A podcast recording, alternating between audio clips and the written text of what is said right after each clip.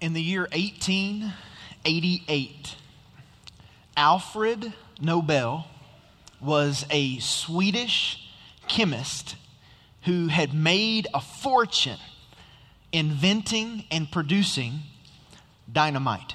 I think we have a picture of Alfred Nobel this morning. Very sophisticated man. Well, around that same time period, Alfred Nobel lost his brother. His brother passed away.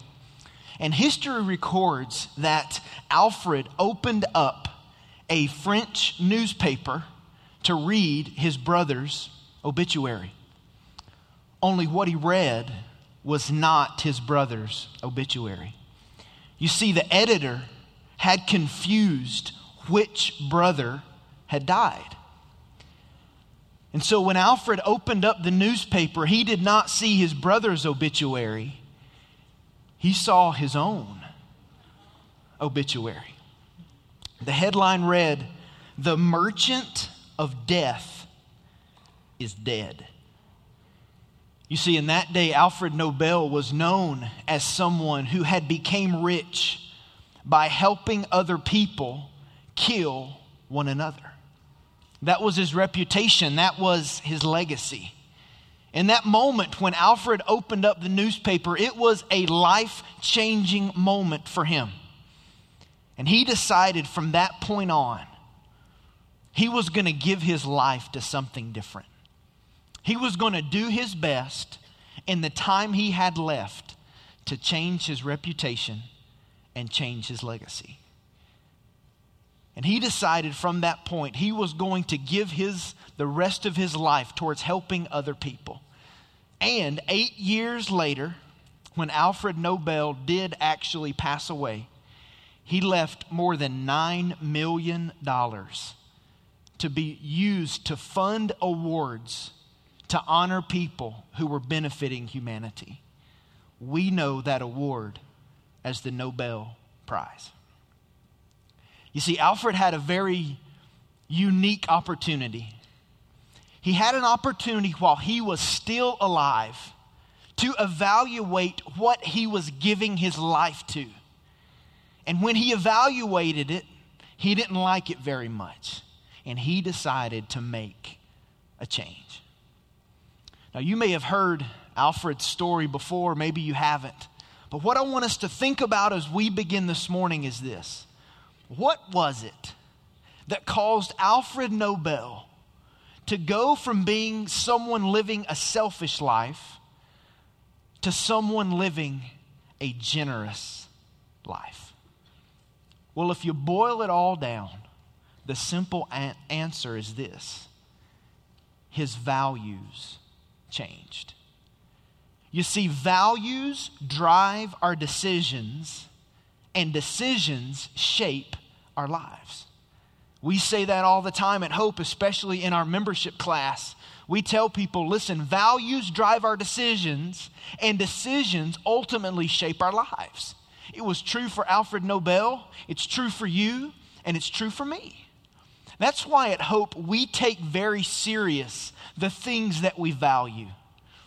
Here at Hope, we have four core values that shape our decisions and ultimately shape our church.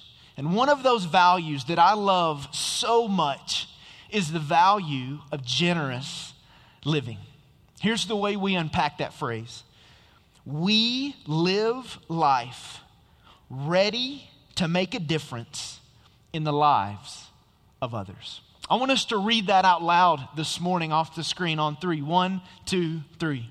We live life ready to make a difference in the lives of others. And the basis of that value is this that everything that's been given to us, everything that's been entrusted to us, ultimately doesn't belong to us, it belongs to God. And we are simply to steward what He's given to us in a way that honors Him.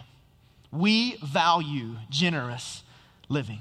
And today we are kicking off a four part teaching series that is directly connected to our value of generous living. We're kicking off a series today called You'll Be Glad you did. And for the month of July, here's what we're going to wrestle with. We're going to wrestle with how you and I are leveraging our time, our skills, and our resources in such a way that honors God. I was reading on Twitter this week and I came across a tweet by a man named Louis Giglio. A lot of you may know Louis, he's a pretty famous pastor in 2013. And, and he, he shared a tweet that I think captures the essence of what we want to wrestle with during the month of July. Here's, here's the statement he made Generosity is not something God wants from you as much as something he wants for you. I believe God desires for us to be a generous people because he knows our lives most reflect his life when we are giving and sharing and leveraging our life for what matters most.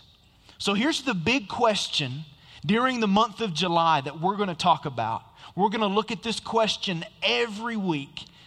Here's the question How am I leveraging my time, skills, and resources for maximum kingdom impact? I can't answer that question for you. I can answer it for me, but there are three big areas in that question. The first one is time. We've all been entrusted with a limited amount of hours, days, weeks, months, and years, and we are to spend that time wisely. The second big area skills. We've all been grace gifted by God with skills and abilities that we're to utilize to honor God and to bless other people. The third area resources. We've all been entrusted with finances and with possessions.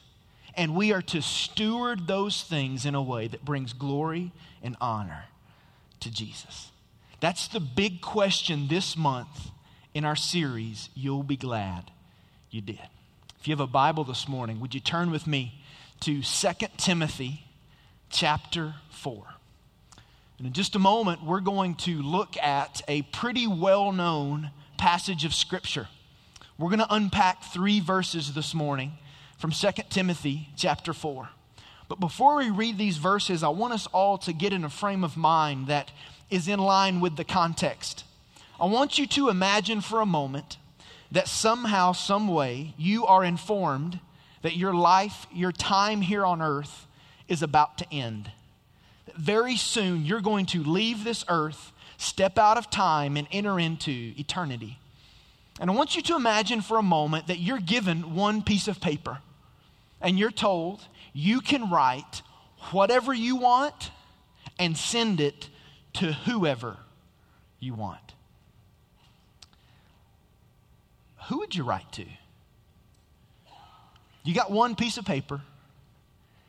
You can express your heart in some capacity to one person. Who, who, who would you write to? But also, what would you write about?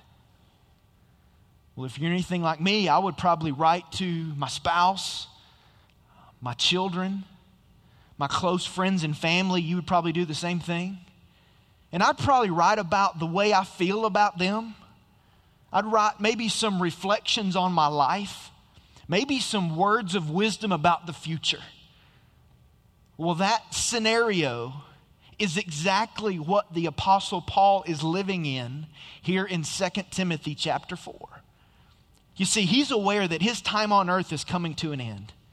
And he's writing his final letter.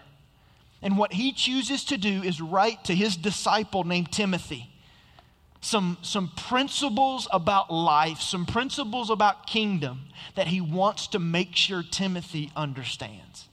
Now, in the verses leading up to what we're about to read, Paul has been talking to Timothy about ministry.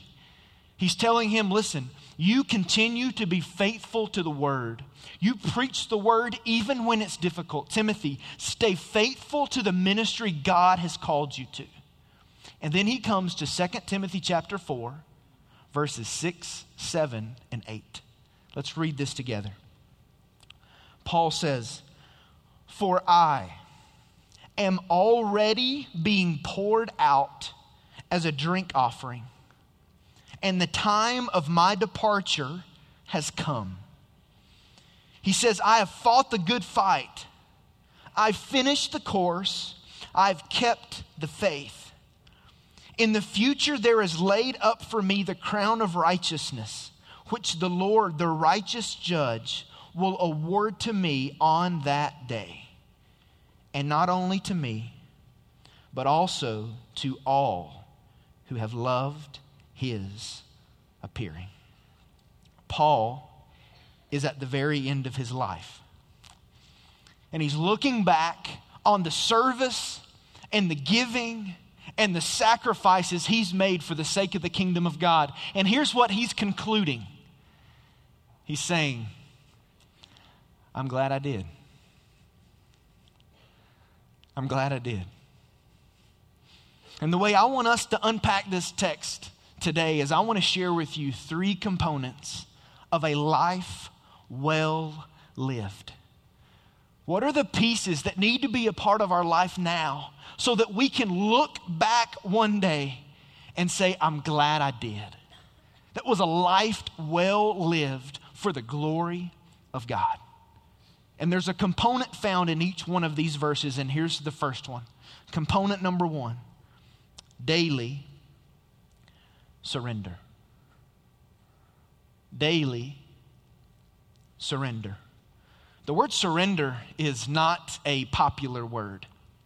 It doesn't matter if you're talking about a battle between countries or if you're talking about family members playing a board game. We don't like the idea of surrender. But in the context of a relationship with God, this action and attitude of surrender is extremely significant.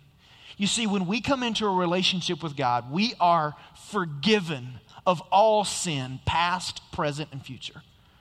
We are given victory in Christ Jesus that no one and no thing can ever take away. But as long as we're on the earth, we still have to do battle with our flesh. The sinful nature that we've not yet been separated from. So, for the believer, it is very significant that on a daily basis, we are denying ourselves and our wishes, our desires, and our plans, and we are surrendering to God's will, God's desires, and God's plan. The word surrender simply means to give up control of something or to give something up to another. Oswald Chambers said this There is only one thing God wants of us, and that is our unconditional surrender. Look at what Paul says here in verse 6 and listen for the tone of, of surrender that's in what he writes. He says, For I am already being poured out, I'm being spilled out as a drink offering and the time of my departure has come. This verse contains two metaphors that Paul gives Timothy to really articulate his view of life and death. The first metaphor he uses is a drink offering. This is a reference to the Old Testament sacrificial system that's really spelled out in the book of Numbers. When, an, when a sacrificial offering was going to be lifted up to God, they first sacrificed the animal, then there was a grain sacrifice. And lastly, there was a drink offering that was poured out over the altar. You see, Paul was aware that the end of his life was close. And he says, One of the ways I view my life on earth is as a sacrificial offering that is being surrendered and lifted up to God. He talked about this in another one of his letters in the book of Philippians, chapter 2 he said this He said, I will rejoice even if I lose my life, pouring it out like a liquid offering to God, just like your faithful service is an offering to God. And I want all of you to share that joy. It's amazing to me what Paul chooses to say, even in the most difficult of circumstances. He doesn't say, like probably a lot of us would say, Well, I'm alone. I'm humiliated. I'm miserable. I'm in prison. This is not fun at all. He doesn't go there. He, he in essence, communicates listen, my whole life, it's His. And He can do with it whatever He chooses because I am surrendered to Him. The second metaphor that He gives is a departure. And this phrase kind of has a couple pictures with it. One picture is of a ship that is lifting anchor and untying ropes and departing into the sea.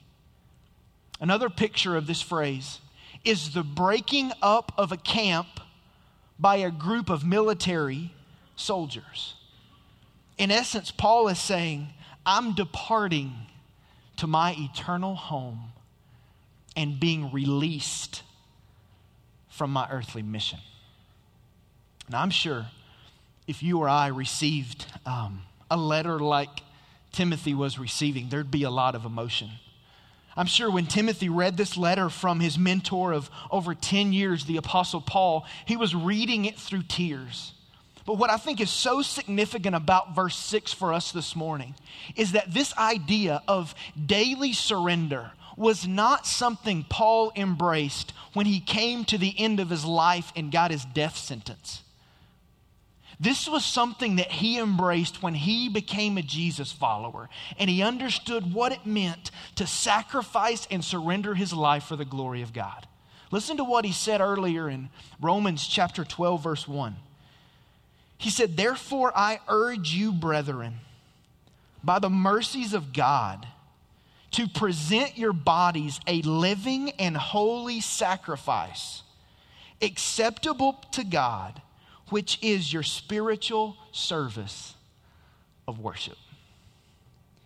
You see, Paul had grown to a place in his walk with Jesus that surrender without conditions was a daily practice. I want you to think about how this, this reality of daily surrender lays over your life. You see, Paul lived with a heart that was yielded and available to God. At any moment, he was ready to sacrifice. If God said serve, he served. If God said give, he gave. If God said go, he went. That was the heart attitude the Apostle Paul carried during all of his Christian life. I want to read a statement for you that I think captures the heart of the Apostle Paul, but this statement landed on me this week like a ton of bricks. John Ortberg said this When my only task is to be available, it is impossible to be interrupted.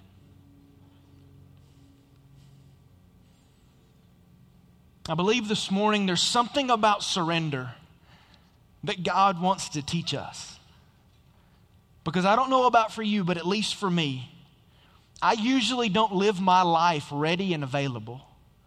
I usually live my life guarded and skeptical. I struggle with this idea of living yielded and ready to sacrifice before my Heavenly Father. And I'm sure for a lot of us, you would say, Hey, I try my best. I'm doing my best. Yet all the while, God is ready and waiting to move in our lives if we will approach Him with an attitude of surrender. But for a lot of people, this concept of daily surrender is not even on our radar. So I want to give you four statements this morning, very quickly, that I believe are statements of surrender. These are statements that I say in my heart every day. And they've really helped me in my relationship with God get in a right mindset and heart attitude as I approach the day and serving God in whatever capacity that's happening. Here's statement number one God, I need you. A surrendered heart approaches God in a spirit of desperation to say, God, today more than I need anything else, Lord, I need you. You see, pride and dependence cannot coexist. A prideful heart says, I'm okay. I'm sufficient. But let me tell you what a surrendered heart said God, more than I even realize it, I need you. That's a statement of surrender. Here's a second statement of surrender God, you don't need me. That'll bless you. to approach God on a daily basis and say, Lord, as much as I hate to say it, you are holy and righteous and good and eternal and all powerful all by yourself. And whether you have me in the scenario or not, you're going to accomplish your mission. Now, it's awesome to know He's invited us to be a part of it, but a statement of surrender that I believe must be on our heart if we're going to get our head around what it looks like to live a life that honors Him is for us to say on a daily basis, God, you don't need me. Here's a third statement of surrender God, I am not you. For us to say, I'm not the king, I'm not in control, I'm not the Lord, I'm not the boss, I'm not the one who sees the big picture. God, I am not you. And forgive me for the moments when I think I am. A fourth statement God, I choose to follow you. And over the course of my relationship with God, I've just come to a place where, on a daily basis, either when I'm driving to work or spending time with God, I just need to say out loud to get my heart and mind in an attitude of surrender. God, I need you. You don't need me. I'm not you. But today, Lord, I choose to follow you with my whole heart.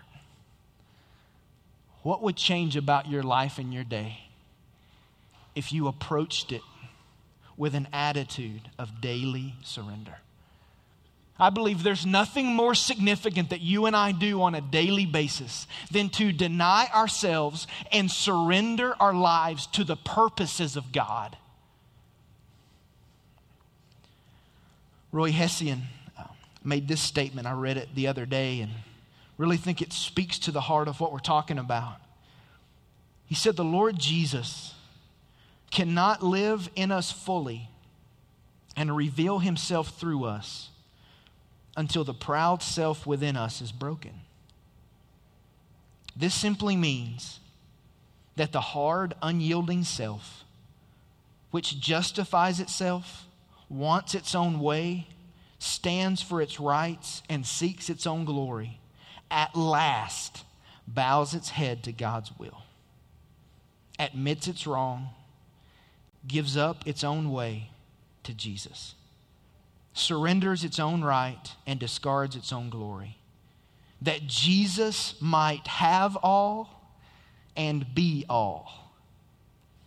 We can stiffen our necks and refuse to repent, or we can bow the head and say, Yes, Lord. Brokenness in daily experience is simply the responsive humility to the conviction of God. And inasmuch as this conviction is continuous, we shall need to be broken continually.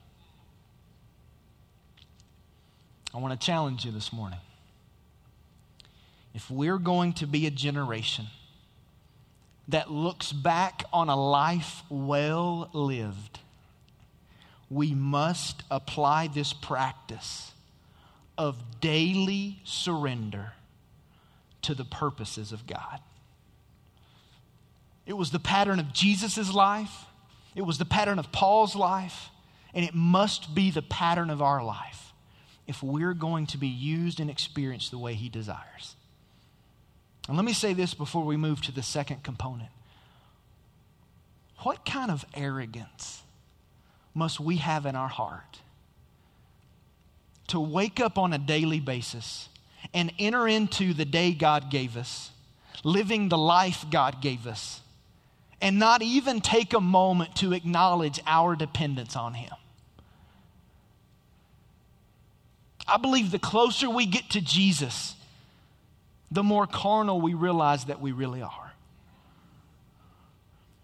And we finally come to a place like I know the Apostle Paul did, where he says, Jesus, you are great at everything, and I am terrible at everything. This attitude of daily surrender. Here's the second component that we find in this text a legacy of faith.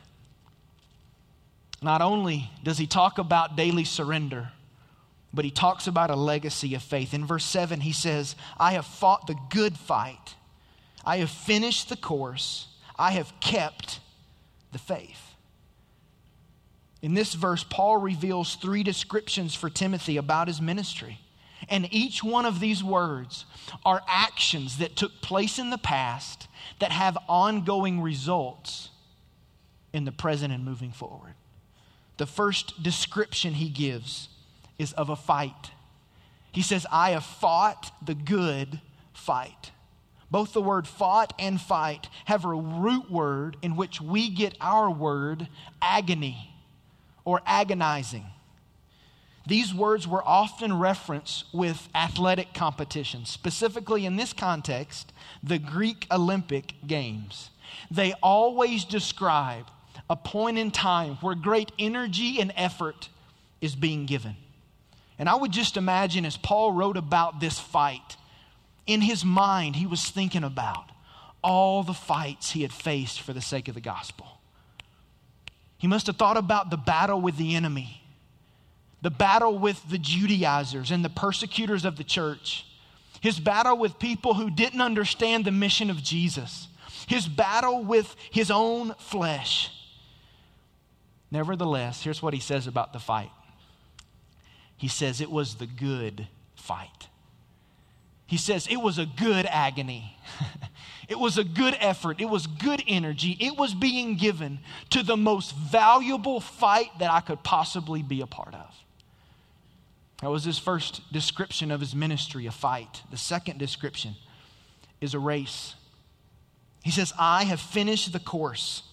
Paul used this illustration of a race and a runner all throughout his writing. And here he's referencing the fact that he fully accomplished the ministry God had called him to. He says, just as when a runner runs, he is set on the finish line. I have lived my life focused on the goal. I've had one consuming passion the proclamation of the gospel. He says it was a fight, it's a race, the third description, he says, keeping the faith. He says, I have kept the faith. Meaning, there was never a time throughout this that he was questioning or rebelling against God. He wasn't shaking his fist up to heaven and saying, God, what are you doing? He says, Throughout my ministry, I have believed what God told me to write down in Philippians 1, verse 6 that he who began a good work in you will perfect it until the day of Christ Jesus. He talks about the fight of faith, he talks about the race, he talks about keeping the faith. What a legacy. To be able to look back over his life, and that's the way that he refers to how he served Jesus. What a legacy. Matthew Henry said, It ought to be the business of every day to prepare for our last day. And I want us to think for just a moment what it must have been like for Timothy to talk about Paul to the next generation. What do you say about this guy? He was obsessed with Jesus and his mission. He fought the good fight. He finished the course. He kept the faith. He established a legacy of faith. Let me ask you something really personal. How is the next generation going to talk about you? I mean, think about your kids or your friends. You're, you've entered into eternity, and somebody's talking about you to some teenagers or to some young adults. What would they say? What do they think about when they think about you? What's your legacy? Well, um, he worked a lot. Um, well, she had a really nice house. Oh, she loved clothes. He was so passionate about football. And none of those things are bad, but that's not what you want brought up in a legacy conversation. What are you giving your life to? What is your legacy on earth? You see, when we talk about time, skills, and resources, people get really protective. But here's what I want us to see there's a much bigger picture to this thing. There is a kingdom of God opportunity before us. And we have a chance in this generation, today, this week, this month, this year, to leverage our time, our skills, and our resources for maximum impact in the kingdom and to begin the process of laying down a legacy so that when people think about our investment into the church, they think about people who fought the good fight and finished the course and kept the faith. That's what I want people to think about when they think about hope in this generation.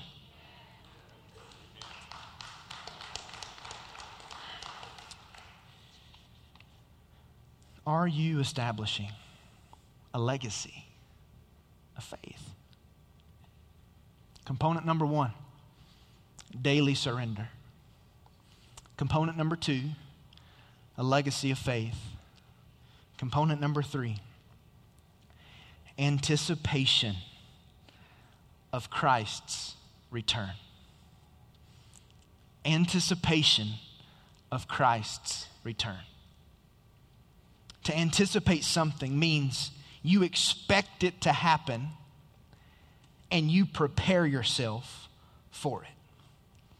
I believe in verse 8, Paul talks about what he's been anticipating his entire ministry.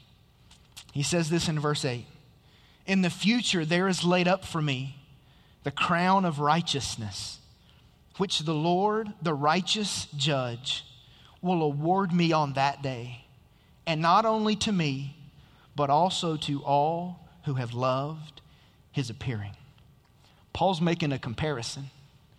You see, in the Greek Olympic Games, the award was a wreath, it was a crown that was put on people's heads. And it was made of ivy, leaves, and flowers. So when he brought up this idea of crown, that's what they thought about. But he says, What's awaiting me is not a crown made of leaves. It's a crown of righteousness that will be graciously given to me by Jesus Himself. Paul's saying in verse 8, I'm anticipating that day. I'm thinking about that day every day. For us, I think there are two emotions that should stir up in our hearts when we think about that day. One is encouragement. I hope it encourages you to know that what you're living in right now is not eternal. That there's a day coming when God is going to take care of us and take us to a place where there's no more pain, no more sickness, and no more death. We should be encouraged when we think about that day, but also we should be excited. I hope it excites you to the core to know that one day Jesus will return. That this thing is headed somewhere. Jesus is coming back for his bride, and the first time he came, he came as a servant. The next time he comes, he's coming to take over. That should excite us as a fellowship. Charles Stanley said, An eager anticipation of the Lord's return keeps us living productively. Here's what I desire for us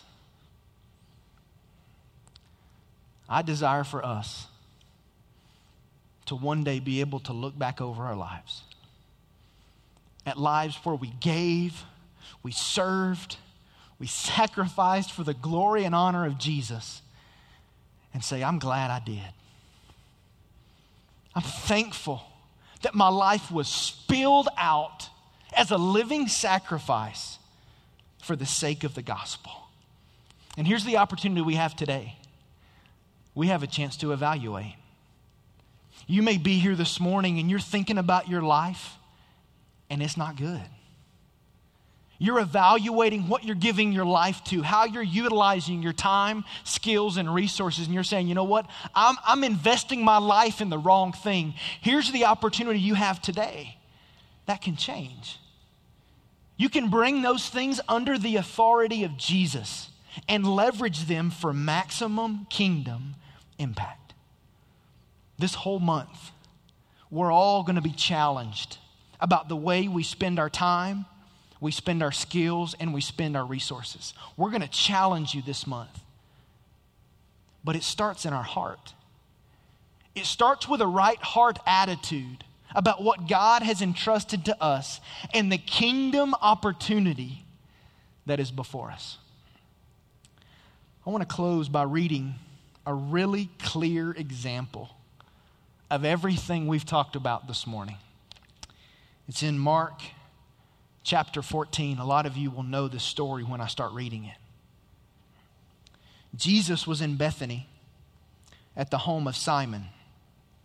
While he was eating, a woman came in with a beautiful alabaster jar of expensive perfume made from essence of nard. She broke open the jar and poured the perfume over his head. Some of those at the table were indignant. Why waste such expensive perfume? They asked. It could have been sold for a year's wages and the money given to the poor. So they scolded her harshly. But Jesus replied, Leave her alone. Why criticize her for doing such a good thing to me? You will always have the poor among you, and you can help them whenever you want, but you will not always have me. She has done what she could and has anointed my body for burial ahead of time. I tell you the truth. Wherever the good news is preached throughout the world, this woman's deed will be remembered and discussed. That's a picture of surrender. to lay out something so expensive at Jesus' feet and say, Lord, I just want to honor you with this. I just want to bless you with this. It's a picture of legacy. Jesus said, whenever this story is brought up, people are going to talk about the sacrifice and service of this lady. How was that possible? Well, I believe that's possible because she lived her life dominated by the reality of eternity. What's it going to take for you to get there? Where you're ready and waiting to serve. You're ready and waiting to give. And that becomes the very thing you're known for. Someone who leverages everything in their life for maximum kingdom impact because in your heart, what you long for more than anything else is to make a difference for the glory and the honor of Jesus. I want us to take this month and really process through what the Bible says so that at the end of the day, at the end of our lives, we can look back on sacrifice and service and giving and say, I'm glad I did.